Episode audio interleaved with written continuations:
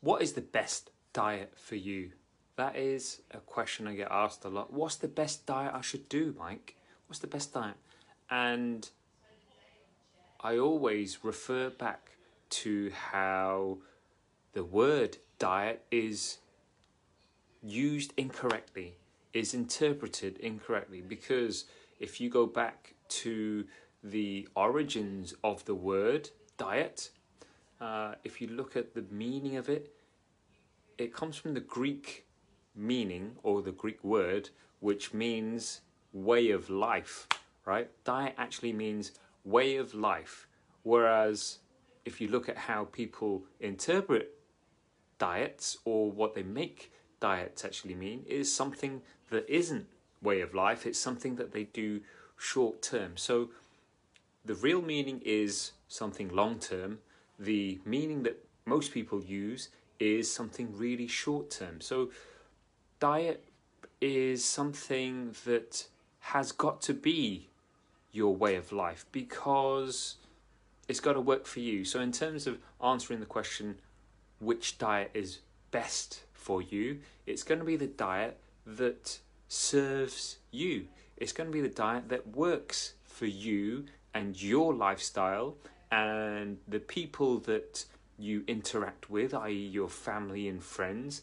And it sounds something strange to think about your family and friends when you're talking about your own food, but I bring this up because it has a direct effect, it has a direct impact in terms of the way you eat versus the way your family eats. Like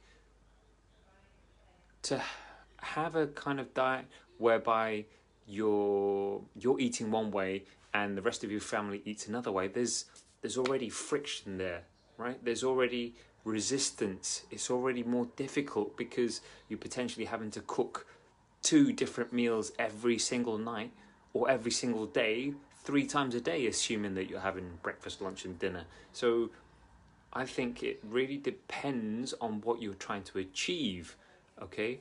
Um, because, well, the word diet and food is a is a massive infinite subject in terms of how you can approach it. However, when it comes to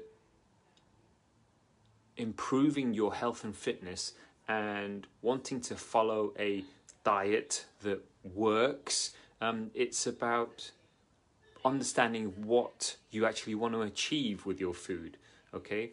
And understanding and being aware of the fact of how food and drink has a direct impact on our bodies, on how well it can function, on how well it repairs itself, on how well it can perform, on how well you generally feel as well. So it's not just the physical aspects that food can have an impact on in terms of, I don't know, your skin, um, in terms of how that feels, in terms of your body composition, in terms of your energy levels and stuff, but it also has an impact on your moods because when food comes into your body, it's going into what I call the second brain. Okay, the second brain being your stomach because if your stomach is happy, that generally drives your mood.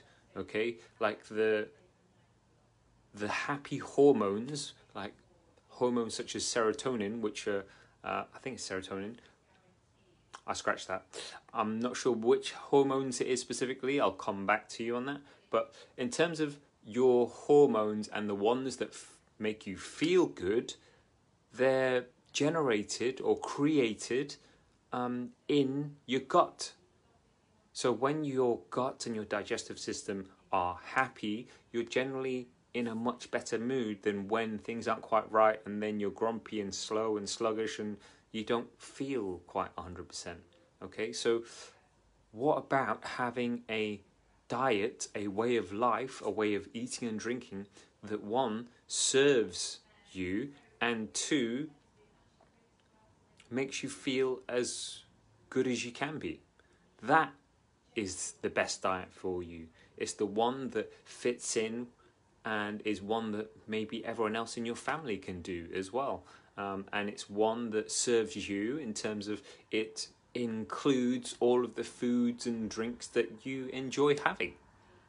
It is possible to have a way of eating and drinking that still includes the stuff that you like, um, that you used to maybe label as bad food, right? Or um, stuff that isn't good for you and stuff, um, and still achieve the results that you want um, in terms of changing the way that you feel, changing the way you look. Okay? No two diets are the same, and if someone gives you a cookie cutter kind of um, food plan whereby you're doing exactly the same as they're doing, I would run a mile because what works for one person isn't necessarily going to work for another in terms of being that meticulous about what exactly you're eating, as opposed to a diet which is much more sustainable is going to be one where you learn how to adapt and change your diet that you're having right now that is going to serve you in the long term. The best diet is the one that you can foresee yourself keeping up for the rest of your life. That is the best diet because it's sustainable, because it's enjoyable, because you don't resent it from the minute that you start it. That is the best diet.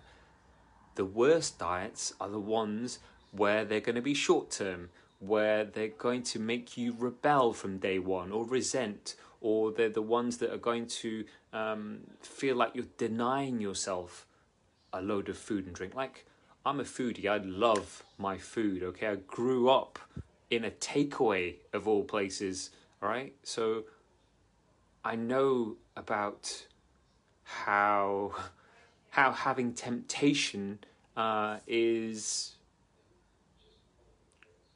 can have a massive impact on your life in terms of how having what people would call bad food in your life could still help you to get to where you want to. So that is my take on what the best diet is for you. It's the one that you can sustain, it's the one that you can see yourself doing forever and ever, and that doesn't feel like it's a complete chore.